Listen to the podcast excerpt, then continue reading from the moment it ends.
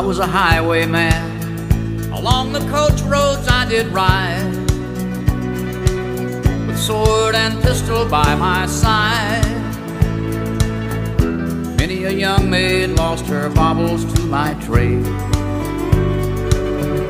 Many a soldier shed his lifeblood on my blade. The bastards hung me in the spring of 25 but I am still alive.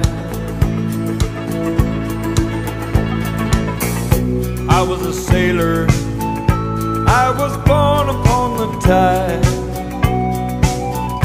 With the sea I did abide. I sailed a schooner around the Horn of Mexico. I went aloft to furl the mainsail in a blow. And when the yards broke off, they said that I got killed. But I'm living still. I was a dam builder across a river deep and wide,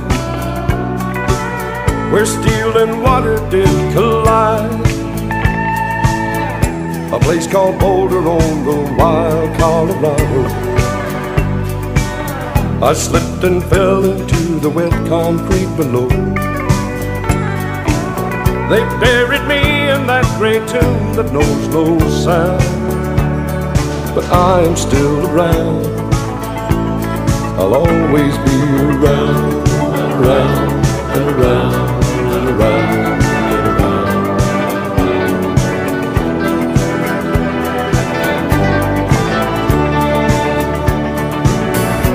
fly a starship across the universe divide. And when I reach the other side, I'll find a place to rest my spirit if I can. Perhaps I may become a highwayman again. Or I may simply be a single drop of rain but I will remain. And I'll be back again and again and again and again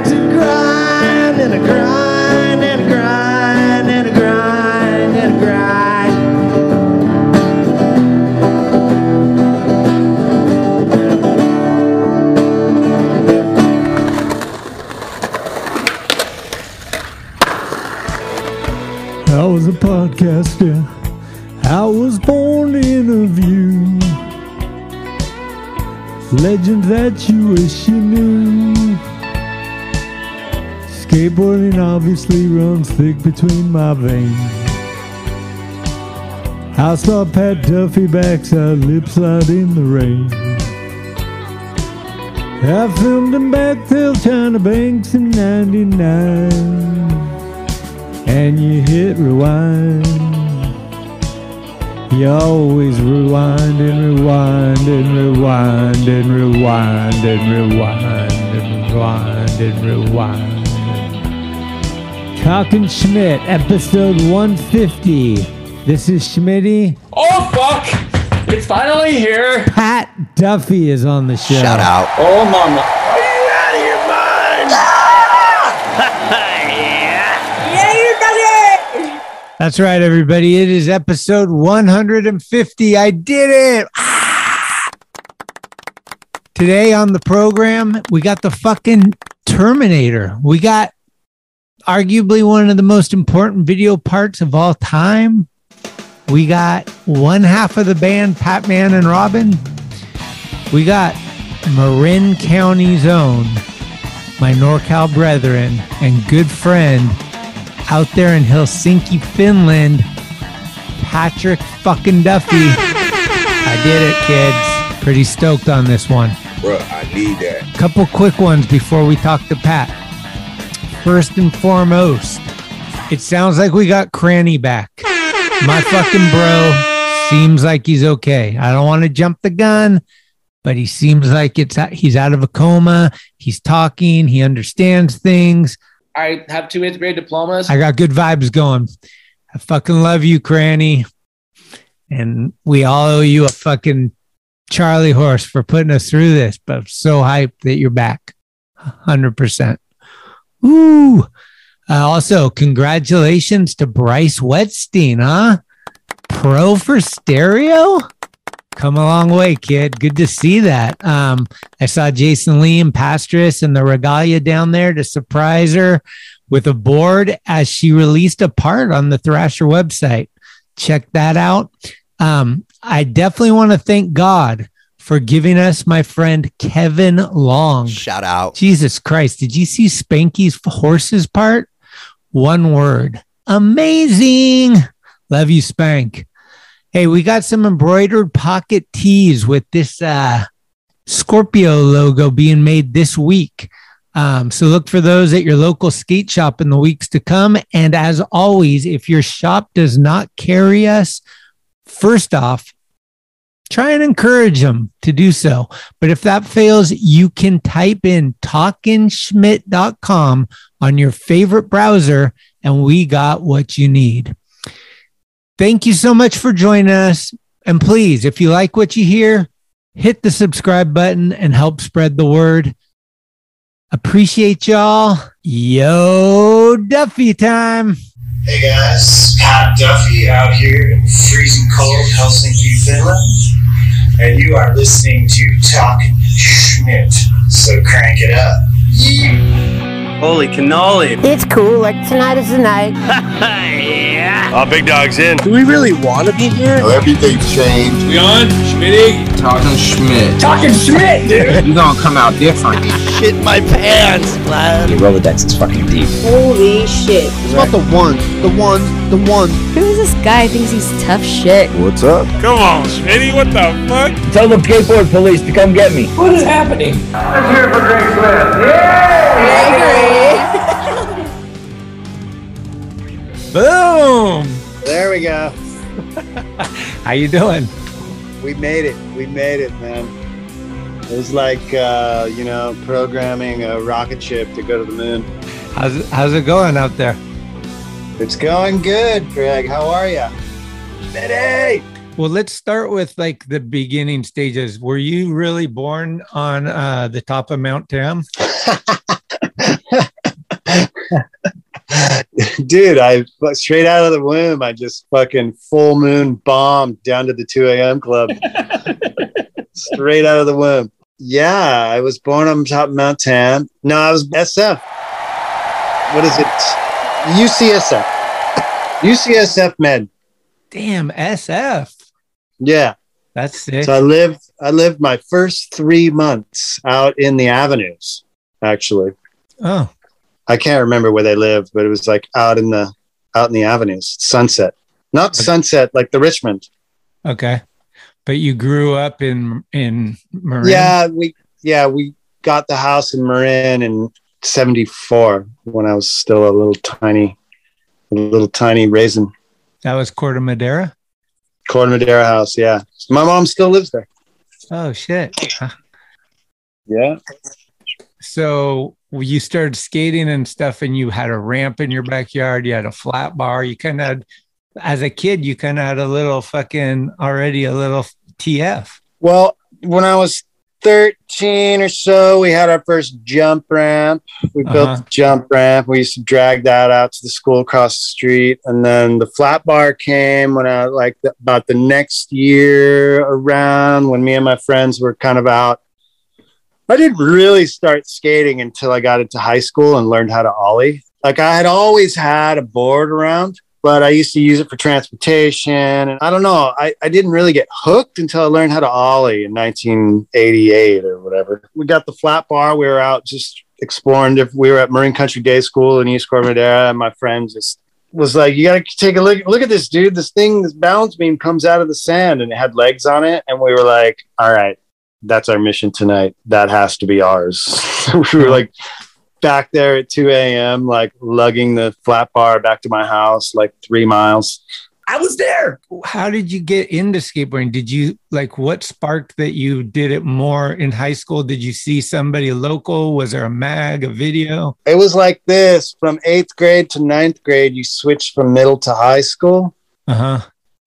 And so that's when like the middle schools all kind of combined. So like middle school from different parts of the county come, they mash up into the same high school. And all these kids from Tiburon, um, they all skated.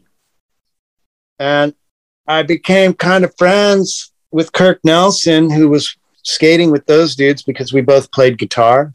So Oh. we he he would come over and jam, but he was a skater. And I had a skateboard, but I didn't really like, you know, and I just remember like I want to I need to like hang out with this crew because they're, you know, they're cool. Like I Yeah. thought that they were like the skaters were like fucking the dudes that I like. And so I borrowed a board. I remember on Halloween, and I learned how to uh, on Halloween in like 1988, and learned how to ollie up a curb. I borrowed this dude's Bill Danforth, this Alva board, and learned how to ollie that night. And then it was just like it was on. That was it. I was completely. It took over my like every waking thought, and that was it. From then on. How soon around then did you meet like uh what was the uh order of meeting the crew like with it Gabe, Pettit, Ray Simmons, those locals that were skaters? it was fairly quick like the next well when i was about 16 so it's probably like the next year and a half because i had the flat bar when i was 15 14 or 15 and then we started building the ramp right around then. So i had the jump ramp the flat bar and it just it drew everybody to my house because there was a little skate park and like people would just like come and the gate was always open. So I'd come home and people would be skating the flat bar and like it was just kind of drew everybody in, you know? Like Gabe and his crew, Joel Rona, Pettit, Ray, all those dudes, they were a couple of years older, but they were always coming over to skate the ramp and the jump ramp and the flat bar. And so those are like the Marin dudes. They were the skaters, you know? Okay. and also a, a lot of the a lot of the guys when I was in high school, um, they started surfing. They like kind of like tapered off from skating and started surfing, and I never did. Oh. And so those the the other crew, the kind of older crew, they were like skating, you know. So I kind of gravitated towards that. Head on down to your local shop.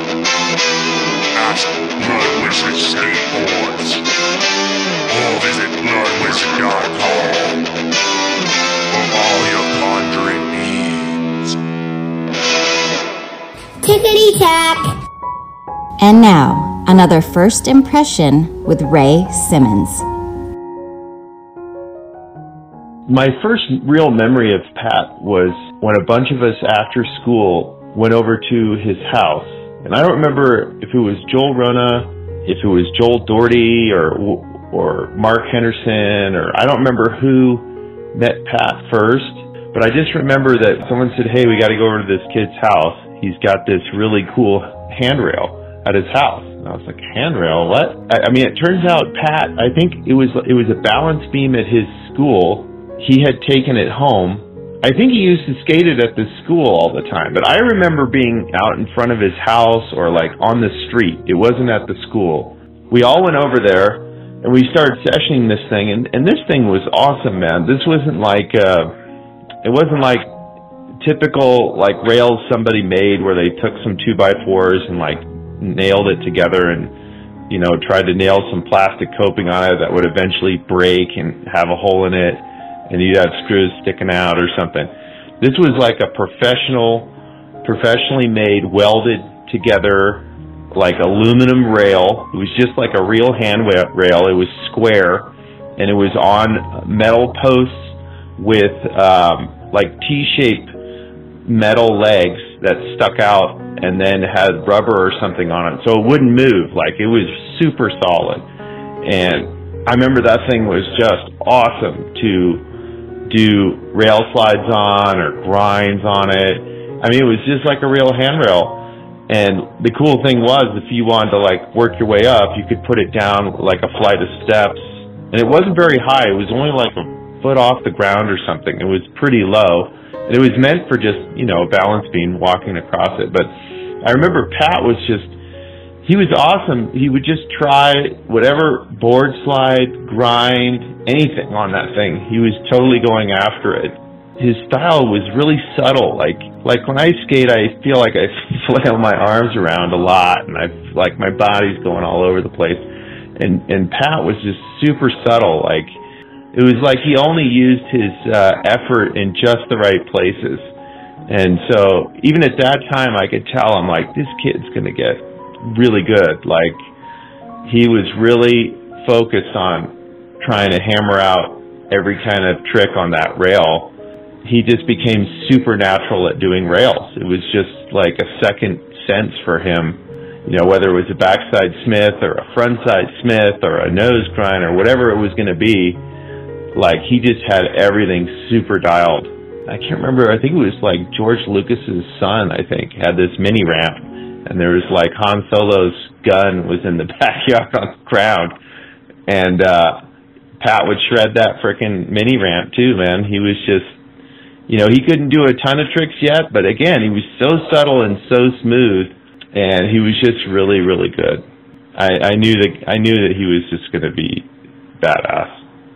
I mean, their older crew, you're looking up to them as like, are they kind of helping you learn what's cool, what's not cool? Don't mall grab, don't push Mongo, all that. Pretty much, but Thrasher had a lot of that, a lot to do with that too. Would you remember like when you got your first mag? They just circulated in school, you know. Okay. Yeah, I don't remember when I like bought my first mag or saw the like the first time I saw Thrasher, but um, they would circulate in school. Like if someone had one, it was like everyone, fuck, I got it after you. I got it after you. I got, you know what I mean? Okay, yeah, pass it. What was? Is there something that you remember from the early days that blew your mind away? Like you saw it and you're like, "That's not possible," or like, "How the fuck did that happen?" or something like of that nature. You mean like the first time I saw something like gnarly on a skateboard? Yeah, like I remember. I mean, there's probably something earlier, but I always remember Matt Hensley's part where he did the no comply flip. And at that time, I was like, "How the?" Because we knew how to do no complies, but we're like, "How the fuck did he get his board to flip with no front foot on that fucking thing?" We're Yeah. just like lost. Well, yeah, in that in that sense the word, then when you bring up Hensley because he's my all-time favorite skateboarder and I grew up like idolizing and studying and meticulously just watching what he does. Yeah. Cuz I grew up I had a VHS tape of it had um, Shackle Me Not and Sick Boys on it. So that was like my bible, like Uh-huh. fucking every day, da, da. But then when Hocus Pocus came out, it was like the end all like I quit.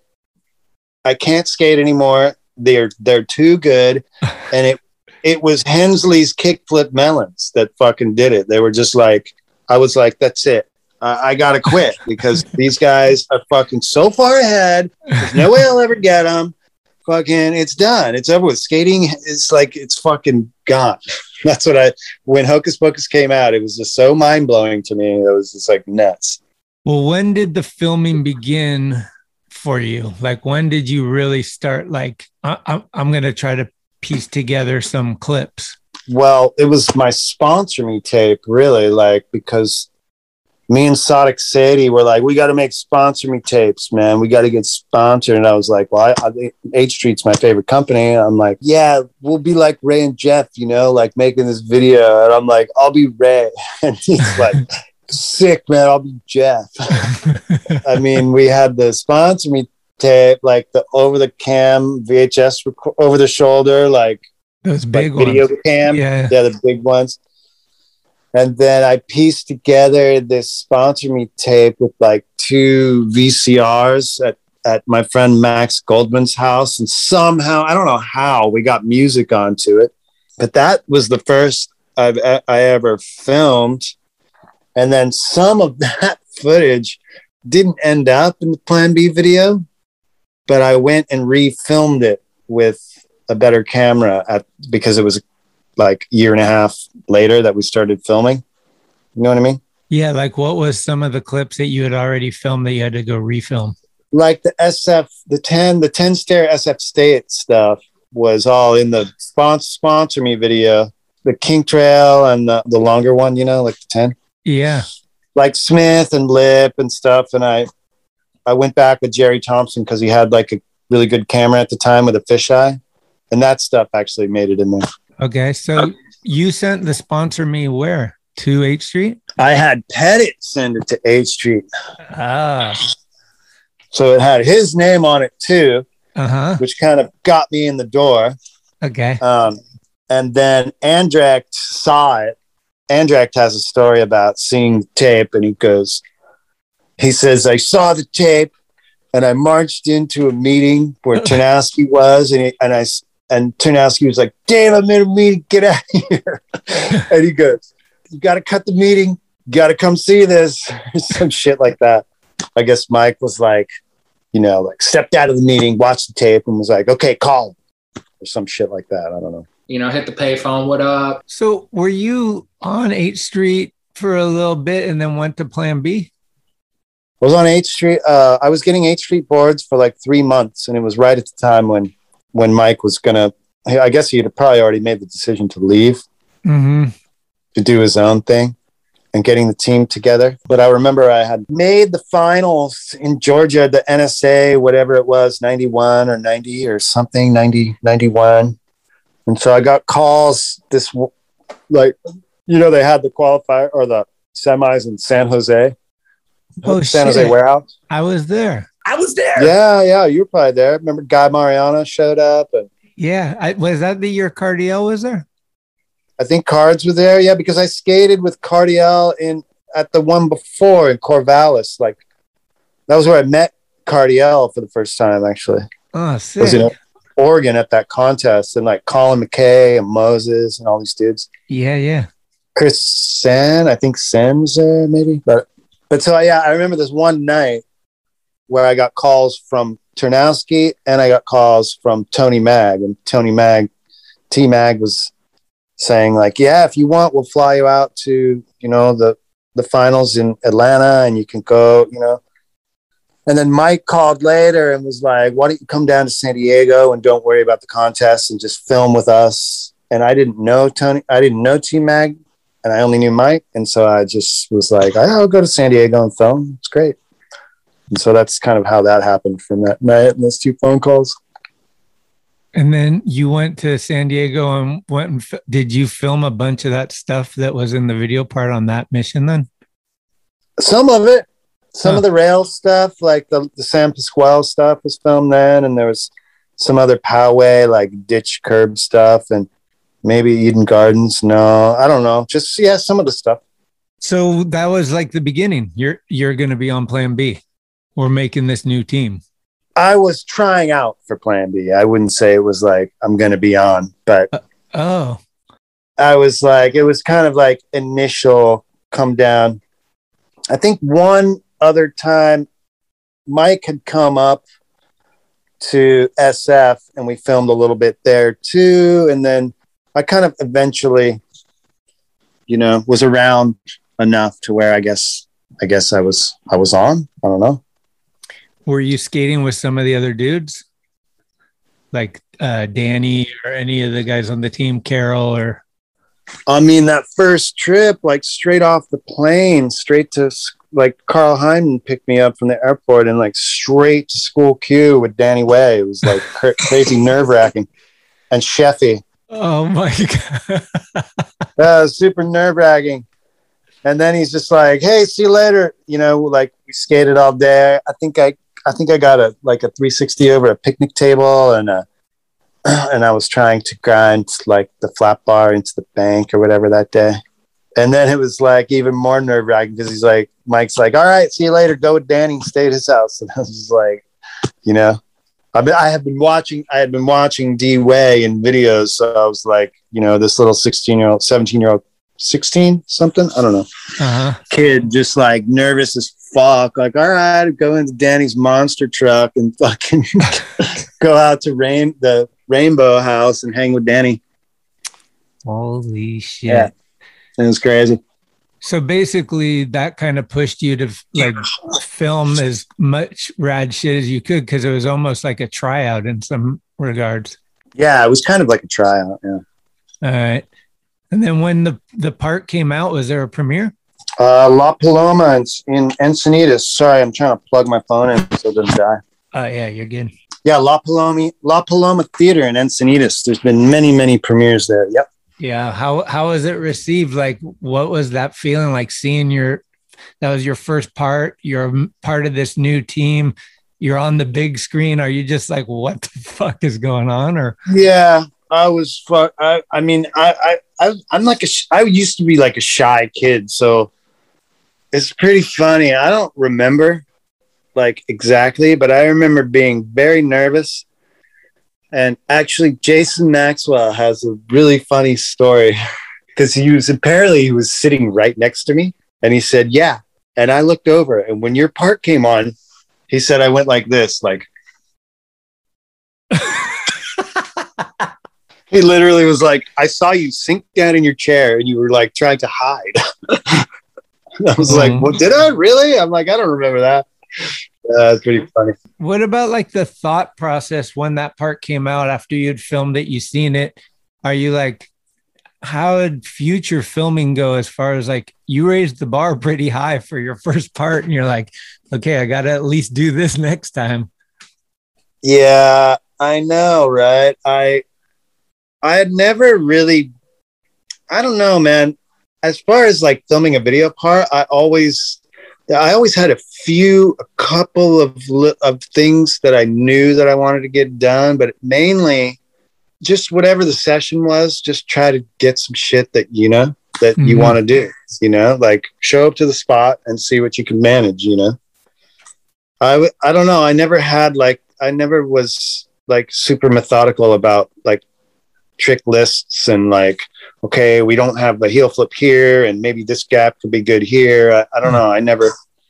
I was kind of more of like just let the ball roll and see what happens. So did you feel any pressure like oh shit like being aware of like all these dudes what they're filming what's going on and like in your mind I got to like what I got to do or were you just skating at that point and being a little too green to it all?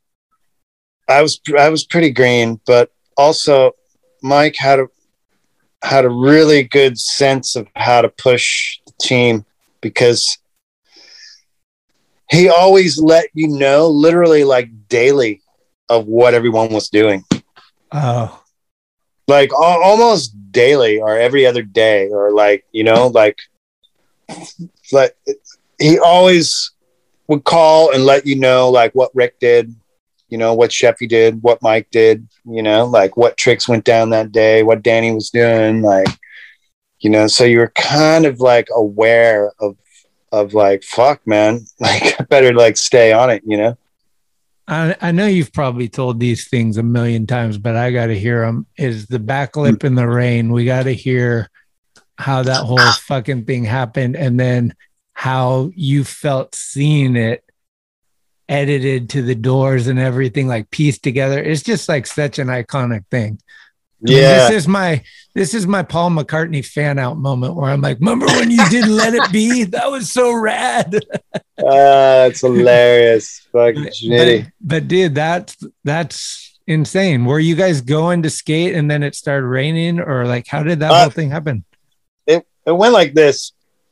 So my my Ternasky was coming up. I, I, I don't remember if he was specifically coming to film that because we needed it, or if he was already like in Palo Alto because you know that's where his family is. I can't remember, but anyways, all of a sudden he shows up at my house in a brand new like pimped out Acura Legend, this white, brand new, like when Acura first came out in like, ni- you know, in the 90s uh-huh. and like leather everything, and it had everything and the spoiler. And I was like, no way, this thing is sick. And so he's like, I'm gonna stay at your house tonight. And you know, like I knew we were gonna go, we were gonna go skate the rail and get the back lip. And uh, it it happened that my high school girlfriend's friend's parents were out of town, and I was like, "Hey, man, I'm gonna go to this party. Um, is it cool?" And he's like, "Yeah."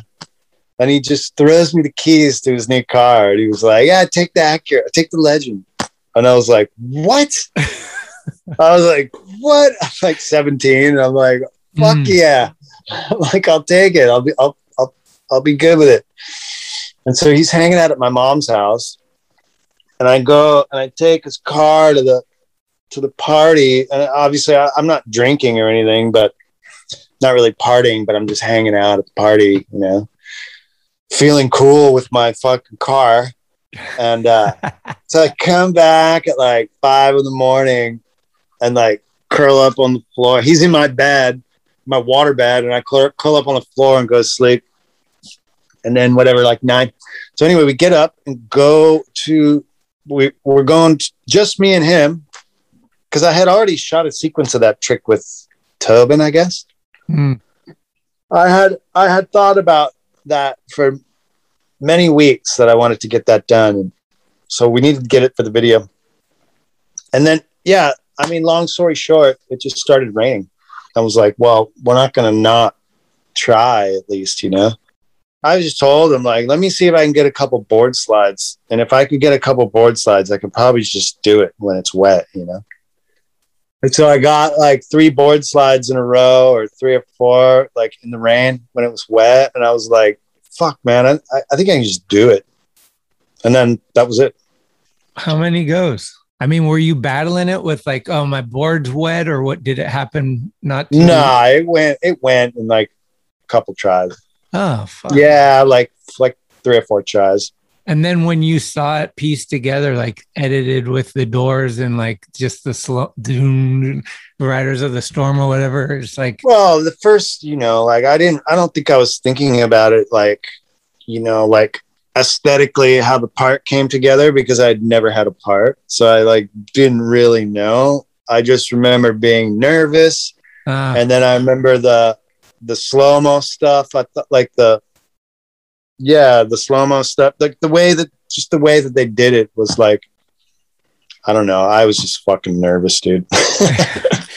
so after it comes out, does that change your life? Like, are you going to like demos and and different tours and stuff, and people are just taking you to the gnarliest, like, hey, dude, you're here. You want to do this? And you're like, uh, Yeah, that happened like a lot in the in the beginning. It was like, oh, dude, I got this rail for you, and they would like drive us out to like some fucking crazy fucking ninety stair fucking quadruple kinker. Like this is, like, yeah, it was pretty funny. Oh man! And then was there was- rumors it was true? fun. There was certain people that maybe were audition, like they were almost going to get on Plan B and didn't, or something. I mean, I heard that Kelch was in the mix. Kelch. Yeah, I heard that way back when. I remember Kelch came up to me and like before they started Plan B, and and we were talking about it, and I didn't know, but he knew for some reason that it was gonna. There was like two options for the name. It was either it was, either Villain or Plan B, because Oh. H Street was Plan A, and and this would be Plan B. Huh? Yeah. Yeah, it was. Uh, yeah, like Kelch. Kelch was in the. He was fucking. He was on the inside. Uh, one of the other rumors I heard was that you tried to lip slide the Cardiel rail at Union Square, possibly. I didn't really try it, but we, Gabe and I, Gabe and I were talking about about trying to get on that thing for a little while, and we went. He was talking about grinding it, and when we went and looked at it, we got kicked out. Like, I think we just went to look at it, Uh, but uh, I wasn't convinced that the the brass, whatever it's made out of, was gonna grind mhm. and it's really you i mean you get booted just by looking at it if you have a skateboard, you know what I mean? Like they kick you out. But uh but yeah, I was contemplating because it, it's at an angle and it's really low. So I was I was definitely contemplating lip sliding it Uh, and it never and it never happened.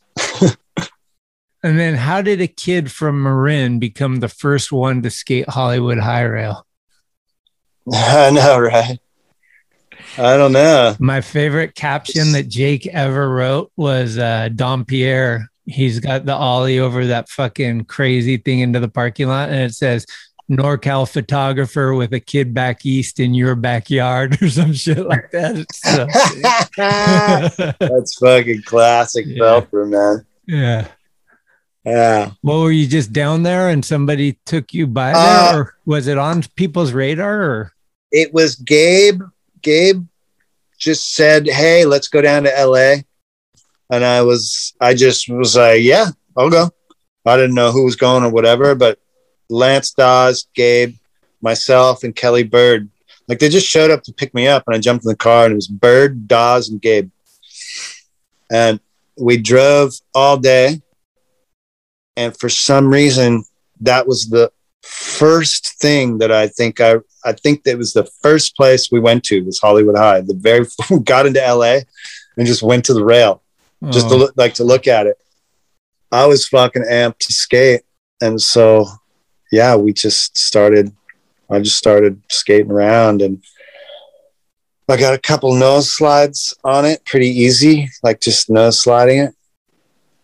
And then Lance, I remember Lance was like, "Well, yeah, but it would just be another nose slide, you know." And I was like, "I was like, oh, all right, yeah, yeah. And then so I just started trying to crack into the 180 nose grind because I had those on pretty, pretty on lock at that point in my Hmm. in my life. What was I, 19 then? I think, or 18 or 19 maybe, probably 18 actually. Okay. What's the most scared you've ever been? You, I've, I always remember you doing these gainer sequence at Tampa or something into a pool off a roof of a hotel. You've done some Yes. crazy skate moves, maybe fucking bobs.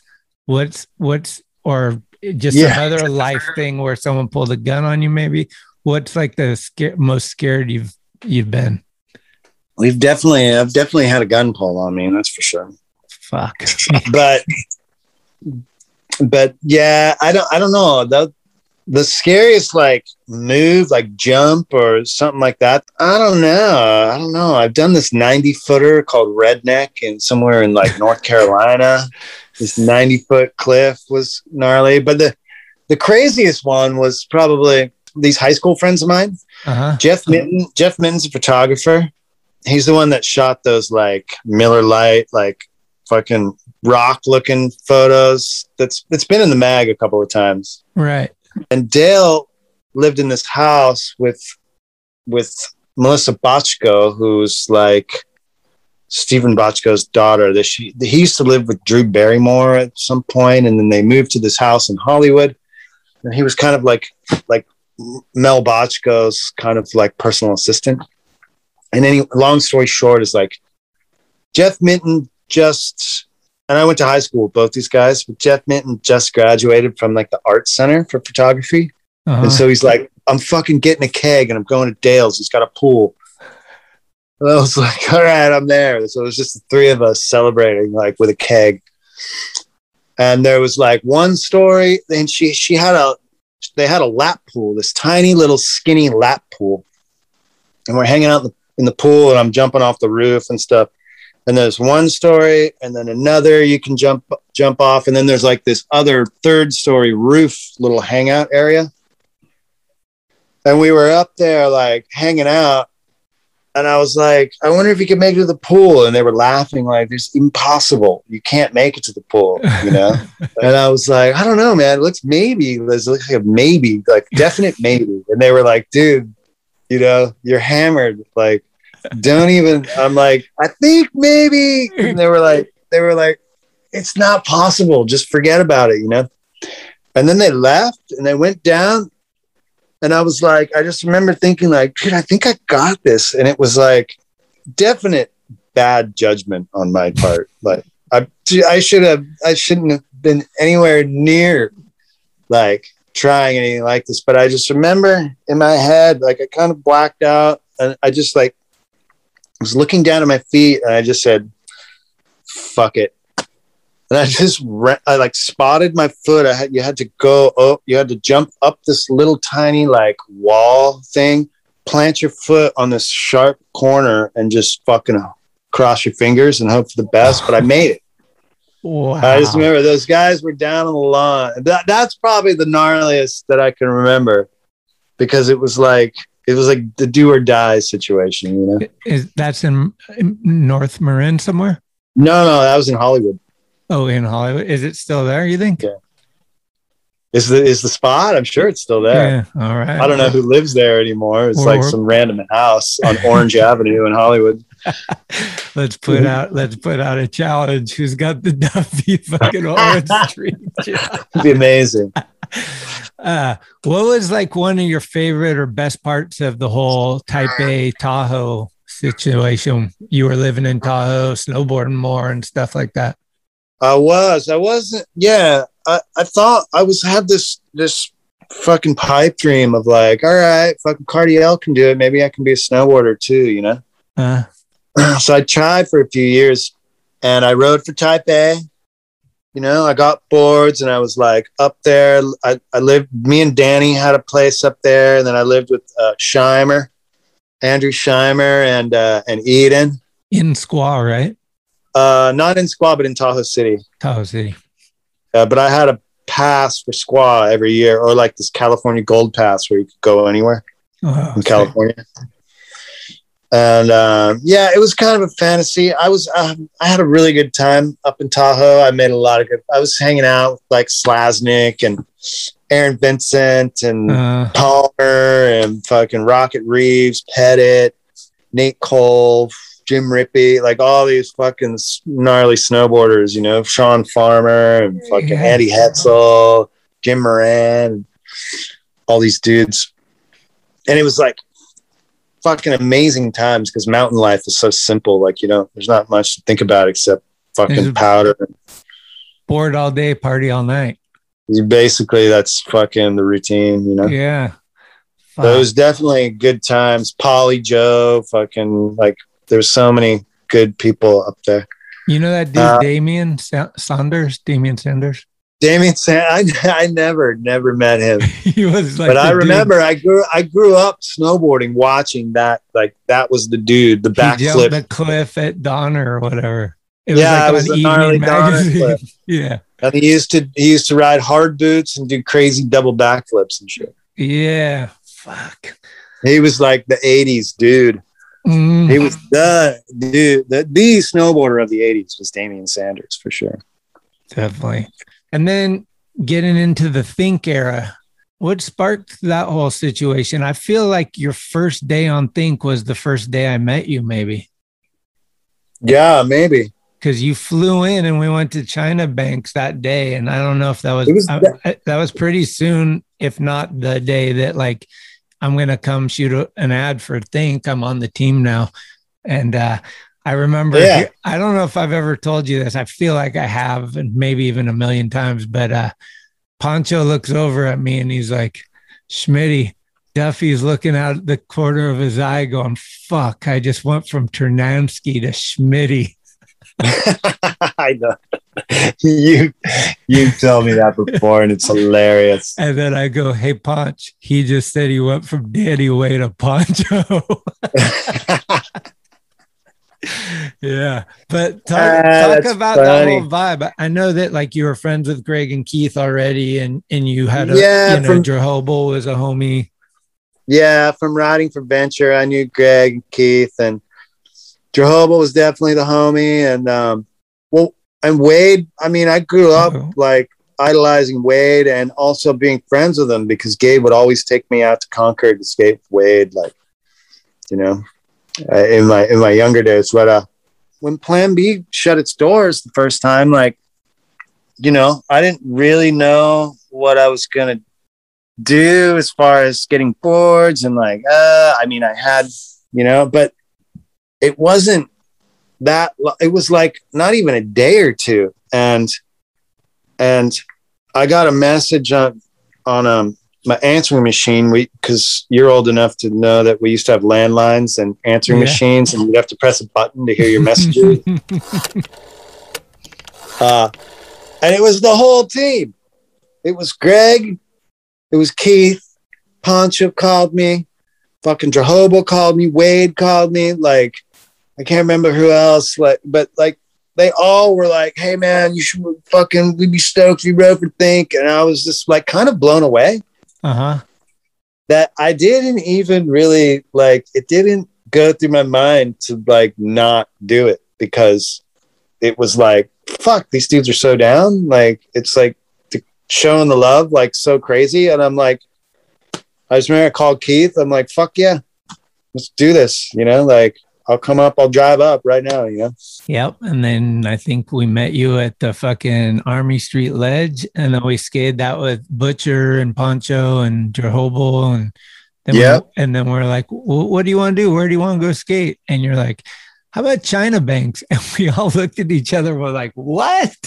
Was China McKenney Banks- with us too Yeah, McGetty too. It was so not so. It was so like n- if anyone would have guessed, that would never have been the spot we thought we would go to. You're like, I don't know. I've been thinking about a back tail, and we're like, what? Because China Banks is so fucking hard to skate. If anyone's ever been there, they know that. And Yeah. then we went there, and I got the tape. The session is insane. It's you, Drehobl, uh, McKenney, Poncho's there. There's um maybe Greg's there. I can't remember if Greg was with Greg us. was there for sure because that's that was the reason I made it was Greg fucking gave me a pep talk Well, McKenney likes saying he's the reason. He he's like, I went up and I fucking threw a back tail up just to like throw it in, and then fucking Duffy made the next one. Really? Did it? Yeah. McKenney was rifling off all sorts of shit. He was like lip sliding it, no problem. Yeah, fucking he- front front tail. Like he he can skate that thing like a fucking little quarter pipe. It's insane. Yeah, he kills it. He's got the goat rope, like the nose pick pull in, lip slide. It was like, damn. Dude, McKenney is fucking so rad.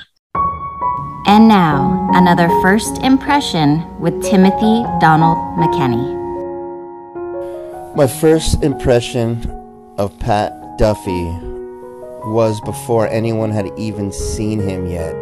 It was Jeff Chamley coming back to Half Moon Bay with a ghost white face telling us about this gnarly killer from up in Marin killing everything in sight. And really, the first thing he had said is, dude, he does this double kinked handrail. He grinds it 50 50. You wouldn't even fucking look at it. So I know he must have seen the footage with Greg Carroll down south because he was telling me all about the part before it even came out. Uh, shout out Duffy, you know I love you, dude. Uh, for life. No, but just to throw this in, like I remember Carroll, like I was trying so fucking hard and I was going so fast and like was kind of getting it, but it wouldn't work. And then Greg, Greg just goes, "Yo, yo, yo, bro, bro, bro, just, just wait, just wait, bro, just, just wait, okay, just wait. You're going too early. You're going too fast. Just, just be patient, bro." And I was like, okay. And then like three, three more later, like it like worked. And I was like, fucking Greg, just good advice, team manager. Greg Carroll mindset. Just The Greg Carroll mindset. Just be patient and fucking, you know, just be zen. So did that bring is think what brought you back to living in SF? Well, maybe no, not really. I mean, I I've been going up to SF and I've been driving back up there and having fun and like kind of I had it in my mind I was gonna get out of LA anyways, you know. Hmm. How how did you end up at Jake's Ramp? when I moved back to S back to San Fran, um, I was living out in the sunset, like out out just before the zoo. Out Oh there, I yeah, had a house. Eden, right? No, with with Shimer again and Rico, Oh, Shimer. Okay. his buddy Rico. So me and Shimer and Rico were out there, but um, I don't know. Sometime towards that year, we were there for a year. Eden and I had the idea like we should get a warehouse, like somewhere where we can just party and like make noise and like it doesn't matter. We'll like you know, we'll make it kind of like this cool loft space somehow. I don't know. We just had that in our head. And I, I always played music and stuff. And I couldn't play in the sunset, obviously. Like you can't crank music in the sunset. And we were always getting complaints for noise and fucking whatever.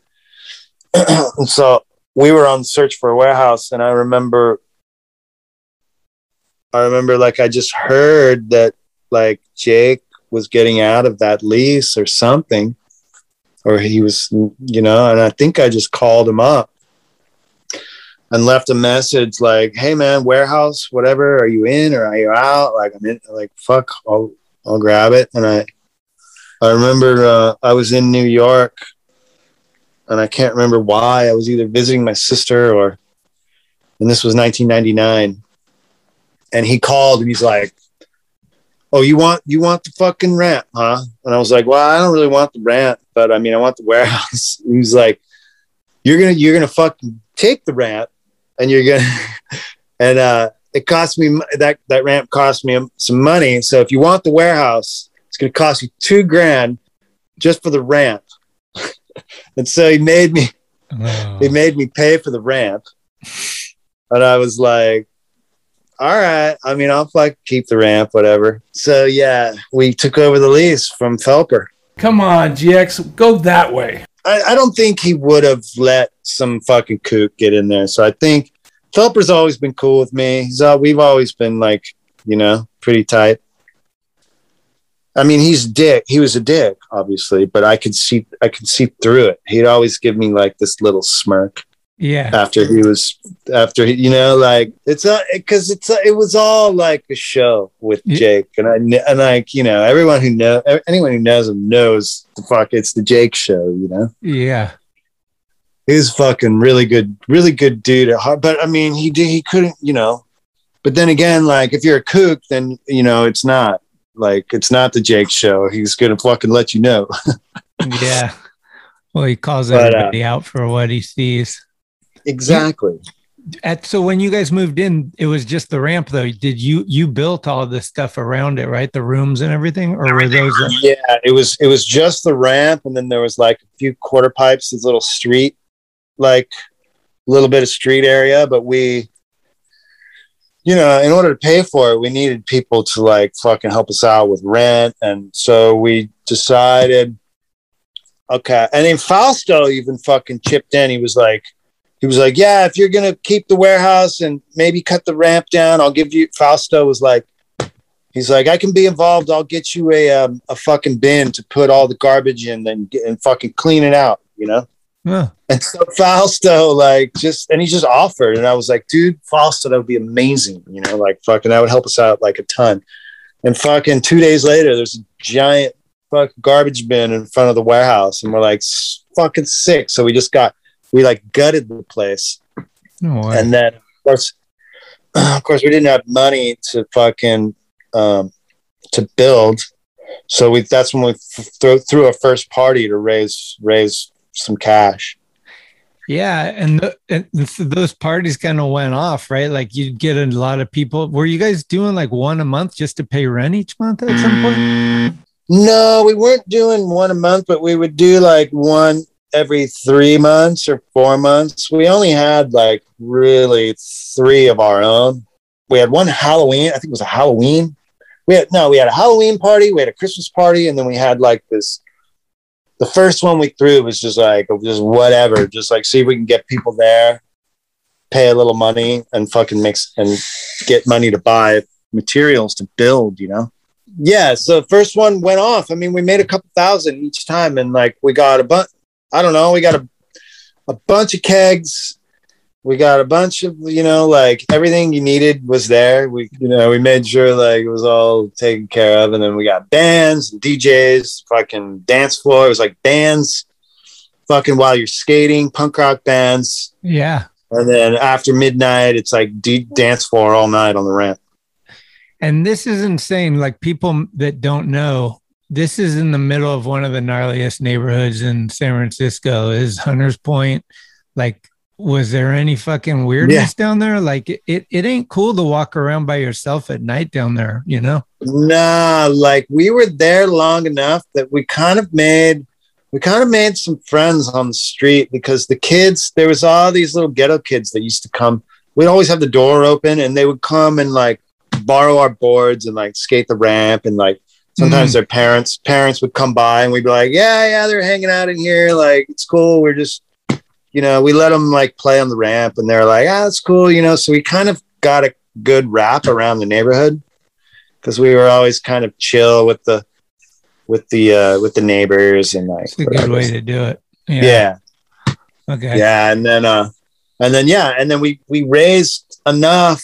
We built the whole warehouse out, like made it like at first we I was just sleeping on this fucking free pull out bed I found on or like this free like uh, couch bed that I found on the found on the uh, sidewalk like somewhere.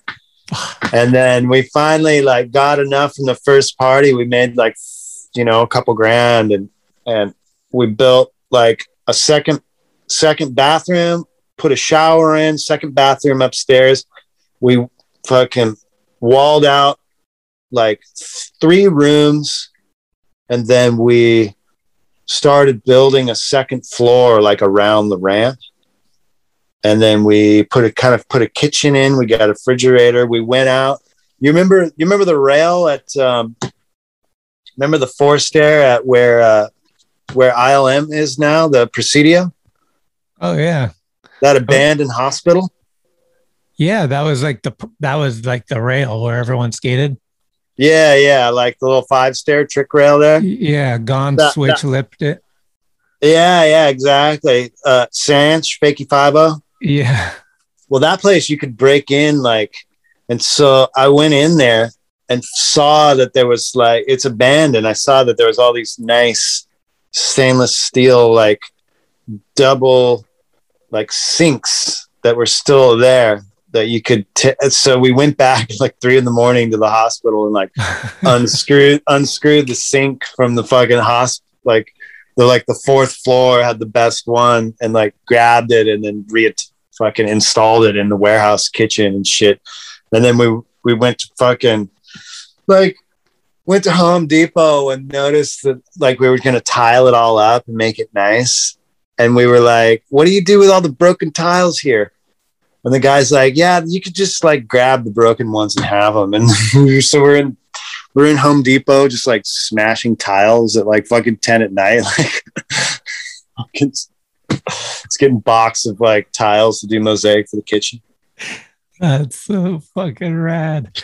Yeah, I mean that's the skaters' mentality. Is like even like when we built our ramp, we were just like taking masonite or wood from like because people used to just leave it out on the street overnight, and you'd just be like, Yeah. you'd see it in the day, and you'd be like, 3 a.m. We're getting a truck. We're gonna, and all of a sudden you got one layer.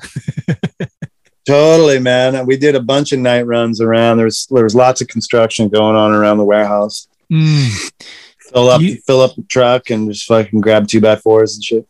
yeah. Do you have a favorite Phelper memory or something regarding Phelper? Like when you think back, like something that's like a makes you smile or like fucking had a rad connection or Uh, I don't, I don't know, man. The time we skated the square pool with like, it was just like, cause whenever Jake wanted to skate, well, with me, he would always have Luke call me. he, he would never call, but Luke would always be like, Jake told me to call you. Yeah, you guys You know, had a like- unique uh, relationship. Yeah, he was always we. I think deep like he just. Luke told me one time when he was visiting me in LA, like he was staying at my place in LA trying to shoot, and I, I I wasn't coming up with anything, you know, like I was fucking, I couldn't make anything for like three days, and I don't know. Luke was like, "Yeah, well, it's it's cool. Like Jake, Jake just loves you because you were drunk, you know." Man. I always fucking thought that was super funny. But uh I remember also I remember it was was it thra- was it the 30th anniversary or it was some thrasher party. It might have been a, a Sodi party. But I, I remember I was sitting at Pops uh fucking in the morning because super hungover and I I had woken up like, you know, down in that area and uh, I was like grabbing a grabbing a beer or something like at 11 in the morning. And then I, I remember I just fucking just, I, I'll, I'll never forget it. I, I see Jake skate by 24th, you know? And I run out and I'm like, Jake. And he fucking turns, he's like pushing the other way. And he just turns around and sees who it is and just fucking flips me off. and then just keeps pushing. Oh my god, that dude. I mean, what was fucking classic, dude? What about the time we showed up at like 7 a.m. and fucking plugged in the guitars and fucking Oh, that was amazing. Oh my god, it was fucking what you, P Stone, Phelper, and um and uh. Zanusky, yeah, Mhm. and the, the Newski. Um, yeah, in Cardiff, I had a brand new baby, like a tiny, tiny little Lemmy was like a couple of months old. Selah was two. Mhm. and like just fucking knock, knock, knock, knock, 7 a.m. And I'm like, what the fuck? I knew you guys were here. I knew you guys were in town, but I didn't, I, I wasn't, I didn't realize 7 a.m. uh, and yeah, I open the door and fucking, I'm like, what? And it's P Stone, fucking Schmitty, Phelper, and Dave Zaniski. And I'm just like, what the fuck? And you guys were coming in hot for 7 a.m. That's for sure. Uh, always like P Stone and Jake woke up so early, revved up to go. W- always. Like so revved, and I'm sure they went to bed super late and fucking Yeah. woke up super early. So they're just like, rah, rah, rah, rah, rah, fucking just do this. Yeah.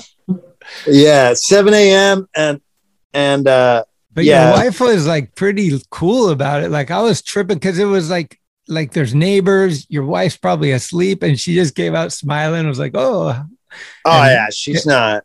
it Yeah, was- it she's she's she's a partier. If there's something going on, she wants to be involved for sure. Uh, no matter yeah. what it is, it doesn't matter what time, what time. if there's if there's some something cool being being you know being done, she wants to be involved. But yeah, yeah, you guys came over and Jake's just like in- instantly like fucking plug me in, plug me in right now. And I remember I was.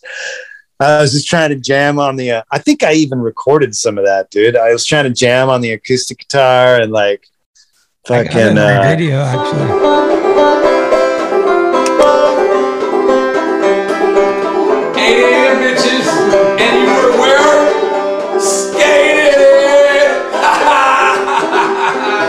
Oh, that's when I gave Phelper the shirt too. Right. I gave him that shirt that I found at the at the fucking shit ditch in um that Rhino and I found at the shit ditch in San Diego. It was the band, right? That uh the East It was Coast uh East Coast, fucking straight edge, fucking punk. Like if we stay united, we can never be divided. I remember Jake saying it. that. that's it. And he's Jake's on the shirt. I remember we found that shirt at the shit ditch, that big mountain, like that crazy ditch, uh, the old um, su- sewage treatment plant. Uh-huh. Rhino was like, "Dude, this shirt is crazy. Like, look, that's that's Phelps on it." And I was like, "No way." Yeah. And he's like, "Yeah." He's like, "I don't know what this thing's doing here." And I'm like, "Here, dude, I'll I'll take it home and I'll clean it up. And like next time I see him, I'll, I'll give it to him." And he's like, "Yeah, do it." And fucking sure enough, 7 a.m. Fucking thrash was coming in hot. And And I'm how- so I'm so glad that I remembered too, because that's some that's like the type of thing I would totally forget. But Yeah, that was yeah, he was he was stoked time. too. He put, he put it on immediately. Yeah, and he told Smitty, you want to try something? I got this for you. And he told the story right at the camera. It's so sick. I was yeah, right, right. That was fucking- This is this, this is. I'm gonna try this for you because I love you. Go ahead. The, the kids will have their say. 1981, bitches. Boston Common. Yeah. For real. This is Fel- Phelper. The thumbhead was doing it right then. That's me. On the shirt. If the kids are united, they will never be divided. Because you never knew it, Jake. Sometimes you'd film him, he'd go, get that fucking camera out of here. And then other Yeah. times he'd be like, want to Instagoon me, bro? Here's your Yeah. moment. the fucking many moods of the Phelper, man. That's for sure. Uh, Um, have you have you ever or will you ever go back and do the mega? I've skated it. Um, I have been back and I haven't jumped the gap or anything, but uh, because I didn't have any pads and I kind of was still coming back. But I remember I skated the ledge into the into the bank. Um, and and I've dropped in on it a couple times on the quarter pipe since then. And would I would I go and do it again? I would totally go and do it again. But I don't think unless I was completely sure of myself that I would try the backs the, the air. I think I would do the regular, you know, just bail out in the flat. Uh huh. Unless I knew for sure I was gonna because I, I don't want to I didn't wouldn't want to go through that again. That was that was like two two years of fucking hell. God damn. Yeah, it's in that was But the gap, the the dropping in on the gap and doing that, that doesn't uh, not, does, because from snowboarding and everything, like it doesn't scare me at all. It's like it wasn't it's really very. the speed you have once you land and you're going at like a whatever 25 foot wall or whatever that thing is. Yeah, it's like I just I'm not a vert skater, so I don't know how to handle that stuff, you know. And I I should have known better, but I thought I could just do it. yeah. Man. Um, all right. Looking back at the whole history of skateboarding for you, is there one accomplishment that at the time meant the most to you? Like, was your first cover going pro, first photo on the mag, your first trip with like Plan B, rooming with some crazy dudes? Like, what was the thing that was like, this is it? I mean, it's it's it's got to be the first either the first Thrasher cover or my first box of, of boards after you know first box of free product Yeah. or my June Thrasher cover. I was still a senior in high school when that came out, so it was like pretty heavy duty to be on Thrasher and still be in school. You know what I mean? Because it came out in June, which means like whatever. I'm still in school in March. You know. Uh huh. Oh, so that shit. I mean that was that was pretty heavy to like. I just started skating. Basically, learned to ollie when I got into high school, and I was on the cover of Thrasher before I got out of high school, which was fucking pretty crazy. Dude, I can't even imagine I never even thought about that. That's the first time I ever thought about that. like being in high school and like your your friends and stuff. You're like, I'm on the cover of Thrasher. No big deal. Yeah. no, but I never really thought that like I learned how to ollie in '88, and then like ended up on the cover in '92, like before I left school. That's weird. Huh. Did you get any heat from the older dudes like Pettit and those dudes? Were there any like, oh, Duffy's on the cover? I never got a, like any jealous moments or anything from No, and there's nah, there was never anything like that. yeah. Nah, Okay. Um, because Pettit Pettit wanted me to. He was like st- he wanted it to happen. He want because, and then by that time, Type A was kind of in the mix, and Pettit was calling me like, "Dude, you gotta talk to Mike. Get me on Type A, man. Fucking." da-da-da-da." And I was like, "Dude, you know it. You know I'm getting getting you on Type A. You're you're getting on Type A for sure." And he, I remember he kept hounding me, dude. Come on, man. You gotta get fuck. Talk to Mike. Talk to Mike. Gotta get me on. Funny. music wise, we got to talk a little bit about uh, Pat Man and Robin here. Yeah, my God, I miss I miss it, man. Uh, oh, Rob, I miss you. God damn, we were musical geniuses, dude. We fucking dude, nobody did Johnny Cash like us. Not even Johnny Cash, man. How how did you get Rob to get on stage and and sing and play guitar in front of people? Because I can't even get him on the podcast. You know, like how did- Uh, I fed him drugs the whole time. Nah, he was he fucking he loved playing music, you know? He loved like when we when we first started jamming, he didn't really jam with anybody, you know? And it was just like we just kind of clicked and liked the same type like like the same style of music and we just had a fucking blast and we were kind of like we when we were in sync, we were really fucking good, you know? Fuck, we just kind of like had so much fun doing it, and then yeah, we just loved it, man. I fucking miss it so much. I miss Patman and Robin so much. I don't oh. jam with anyone out here. I was a skateboarder. I was born to frontside grind. I was a skateboarder. I was born to frontside grind. My video part you would rewind. Yes. Rob came up with that line, and he'll tell you. He He'll will tell you. tell you. That's mine. I, I wrote that. Um, what, what about the song that I think Timo rewrote the lyrics or something, or there was like a a, a one eight song, wasn't there? An anti-hero song. There was, dude, and we were supposed to record it. We never got that done. We got a rough. We we had it. We had it perfect, but we never got it pro recorded. Oh, really? Oh, Yeah. The was, lyrics were uh, amazing for that thing. Yeah, it was a David Allan Coe song. It was Yeah. um, fuck, what was it called again? I can't even remember right now. Fucking blacking out. Yeah. Do you have any uh, favorite skate rock bands? uh, McRad, dude. McRad, Chuck Treese. Chuck Treese, dude. I grew up on that. I I owned public domain, so like, I, that was another like I was such a. I idolized Ray Barbee growing up. I had the Ray Barbee shirt. I fucking had. I rode a couple of Ray Barbee boards before. Before. uh Um, sorry, I'm trying to Google that that uh David Allan Coe song. Oh yeah. I don't know. I was kind of down for like Bad Religion and and like Pennywise and those bands, you know. hmm Yeah, Bryce used a lot of that stuff in the early uh, Thrasher videos. NOFX and Fat Records. Yeah, no- stuff.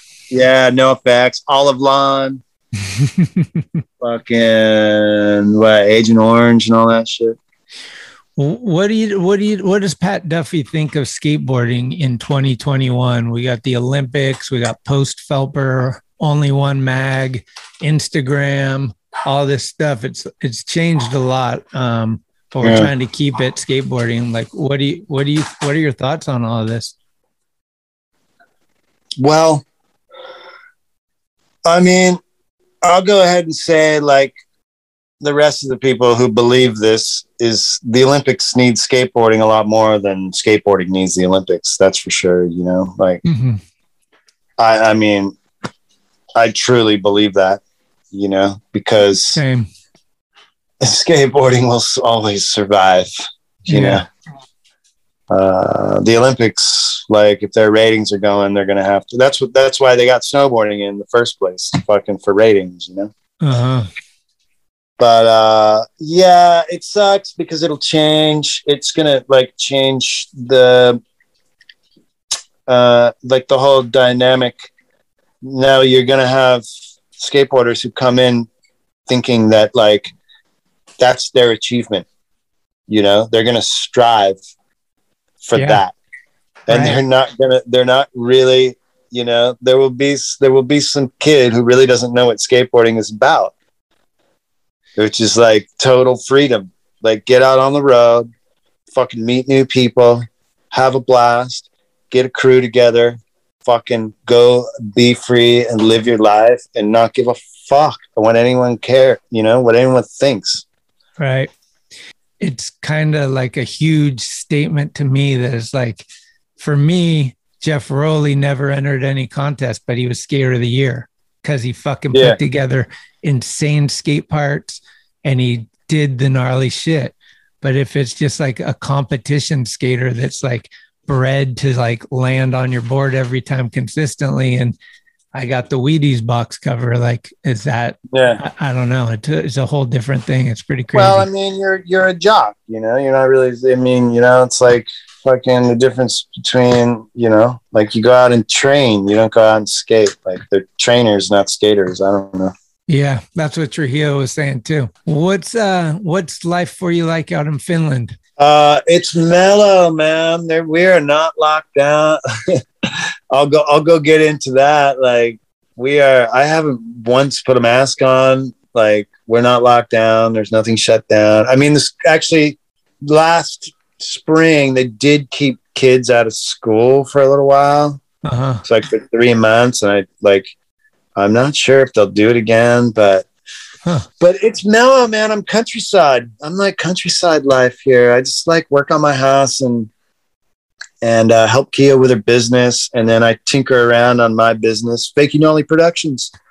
Yeah, we just keep it mellow, you know. You put those boards together recently, right? Or did someone put those for you? No, I, I did all. You mean the the board, the backsmith boards? Yeah. Yeah, no, I did all those. Sick. I did all those. My daughter did the artwork, and then I No got them. Um, yeah, and then I got them. Um, you know, like I made the screens for them, and then I printed them out, and yeah, they came out pretty good. They're all gone. They sold out.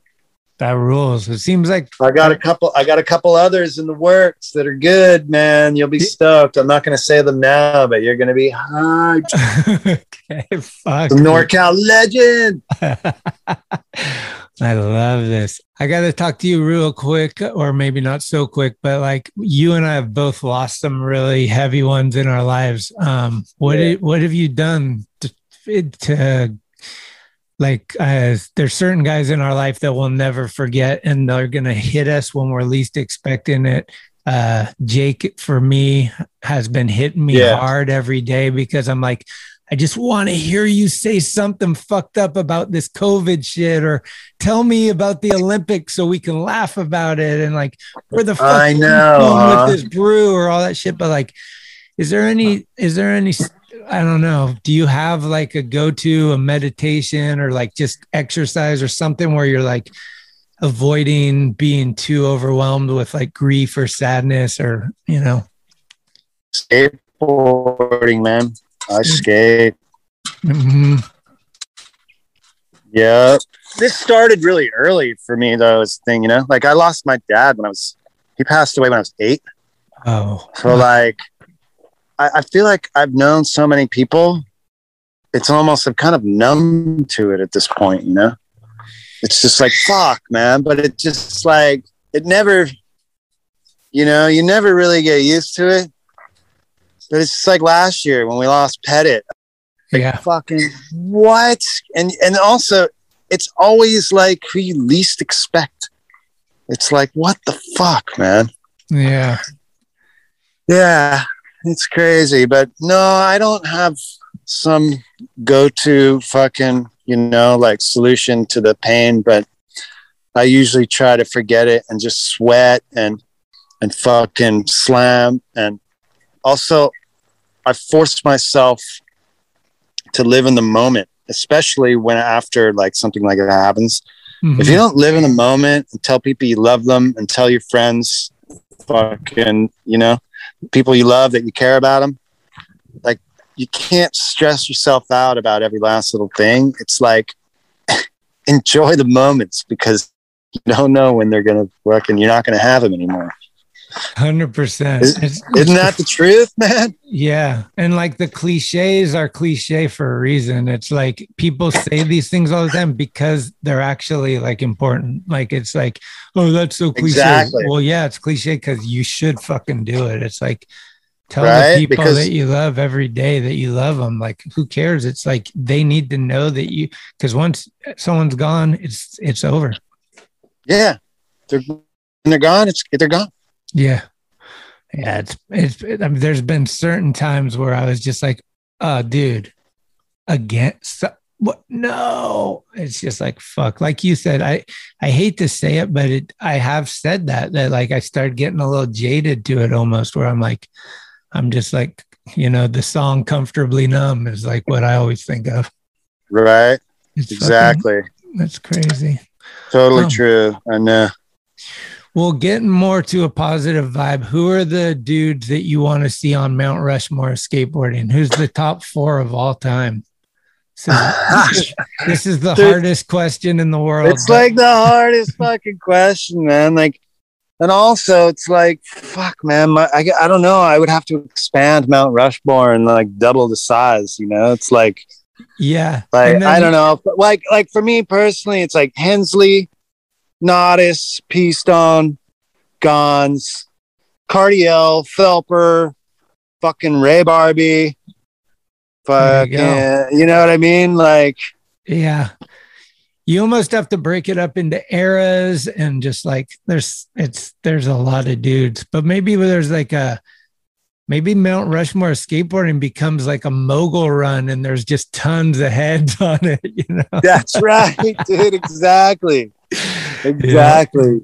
Yeah, you Ah. fucking you ski you ski the bumps on the way down, like you're fucking knocking heads on the way down. Exactly.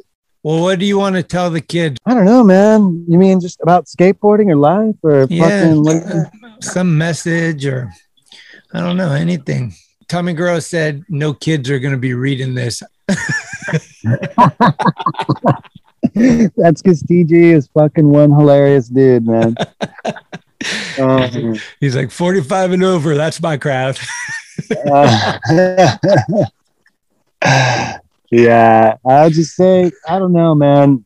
Before you save the world, fucking keep keep your skate park clean, okay? Yep. Fucking clean it. up. Don't trash your fucking home, okay? That's right. I try to tell try to tell these kids around here, like, fucking clean up your shit. I'm here cleaning it up. Like, you can't, like, your life cannot fucking go the right direction unless you can keep your room clean. Okay.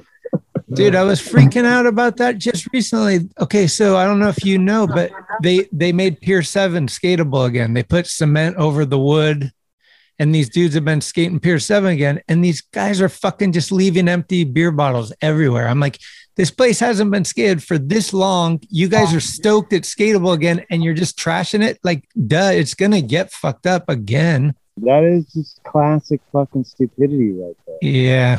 It's Right? You fucking got the spot going again, and then you're just gonna draw attention to it by fucking trashing it. Yeah. Uh, dude, well, thanks for taking the time. Oh, I did want to ask you because you're into juicing, right? Yeah, well, um, our juicer, we brought our juicer from the States, but I didn't realize that you need, like, it doesn't work in the power. I- love juicing. I'm not going to, like, explain about my juicer, but yes, I am into juicing. I Do you got to, do you got to, you got to go to for me? I just got a juicer and like I've been doing ginger, uh, cucumber, uh, green apple, and what's the other one? There's, oh, beets. That's my go to. Uh, that one sounds that sounds good, man. That sounds amazing. But but you know, I I never really did like I never like tinkered around with recipes or anything that because health and juicing and things like that to me aren't about like finding a taste. It's about fucking I I I don't care what it tastes like. I'm just gonna fucking pound it and get it in there like no matter what. That's like turmeric. yeah, turmeric. So I just grab whatever is whatever's fucking organic in the fridge, or like grab. I got the garden over here. Sick. We go the fu- go garden, and then all these are apple trees, and then we got raspberries and black currants and green currants and all. Well, I just Yeah. grab. I go out and I fill half the glass with berries and fucking kale and as much like good greens as you can in there carrots apple and i just fuck grind it all up every day banana and pound one or two a day Fuck yeah. and i i don't fuck with recipes just whatever's around i grind it up and get it in there whatever's good for you Yeah, I know. That's that's My vibe. key. Yeah, okay, I'm on that too. Because, dude, I've been Yeah, good. reading turmeric is the best for inflammation, all this shit, and I've been getting like arthritic pain and fucking. Ugh. oh i have i have um, osteoarthritis in my ankle Oh, i just had surgery on it like in march oh, fuck. Yeah, So It- you- it's it's it's been getting it was getting crazy flare ups where I can't even deal. It's like the most painful. It's the most painful thing since since I uh, had to have my leg open from that from that surgery from the Bob's ramp. But uh, yeah, I had surgery and it's been really good lately. But I still have the arthritis. Like it's still there. I have zero cartilage on the outside of my right ankle. Mm, So I know I've been I've been I've been grinding up turmeric for fucking couple years now, dude. that's the one, right? Yeah, that one works wonders. Okay. All Yeah. right. Cool. Did you have a um early hero that when you met it was like this guy's I'm so glad I met my hero. Like a lot of times they're like, don't meet your heroes because they're assholes or whatever. Was there somebody you met and when you met him, you're like, he just lived up to your thing or even was more so? Like skate heroes or just any hero? Yeah, or yeah, or fucking any hero. Uh, I, I mean, I gotta say that Matt Hensley was my hero growing up. Uh huh. What was it like when you met him? It was nerve wracking, and and it was the it was he's he's the greatest human on the fucking planet, man. Are you kidding? Sick. He's the he's the raddest. Like you know, do you know Matt? A little bit, not a lot, but yeah, I've I've met him a Yeah. few times, talked to him. Oh, I, I've I've spent many miles, many miles. I mean, he was Plan B team manager. He is he's the mo- he is the greatest, fucking nicest, best, funniest dude, most talented dude ever. And he's like fucking got a heart of gold. And I love Matt. Oh, that was my hero growing up, man. Is is there any chance that with the digital age we can get you and Rob to send each other music through email and put together songs? Let's get Patman and Robin 2022. Uh, Smitty, I mean, if you've got time to manage that somehow, like fucking, you can def. I, if you head that up, I will try. I will do my best to get my part in there. But Okay, well, my people will talk to your people and then they'll talk to Rob's people. let's do it. Let's do it, dude. Let's see if we can work some, work that out. That'd be fucking insane. Okay. Hey, Pat, I fucking love you. It's good seeing you and good hearing your voice and everything. Thanks for taking this time. Love you, Smitty, dude. I'm psyched. I'm psyched. Thank you Any- so much. That was that was so fun to talk, man. I'm so stoked. Thanks so much, man. I appreciate it, bud. Appreciate you. Take care. Yep. Later, man. Late.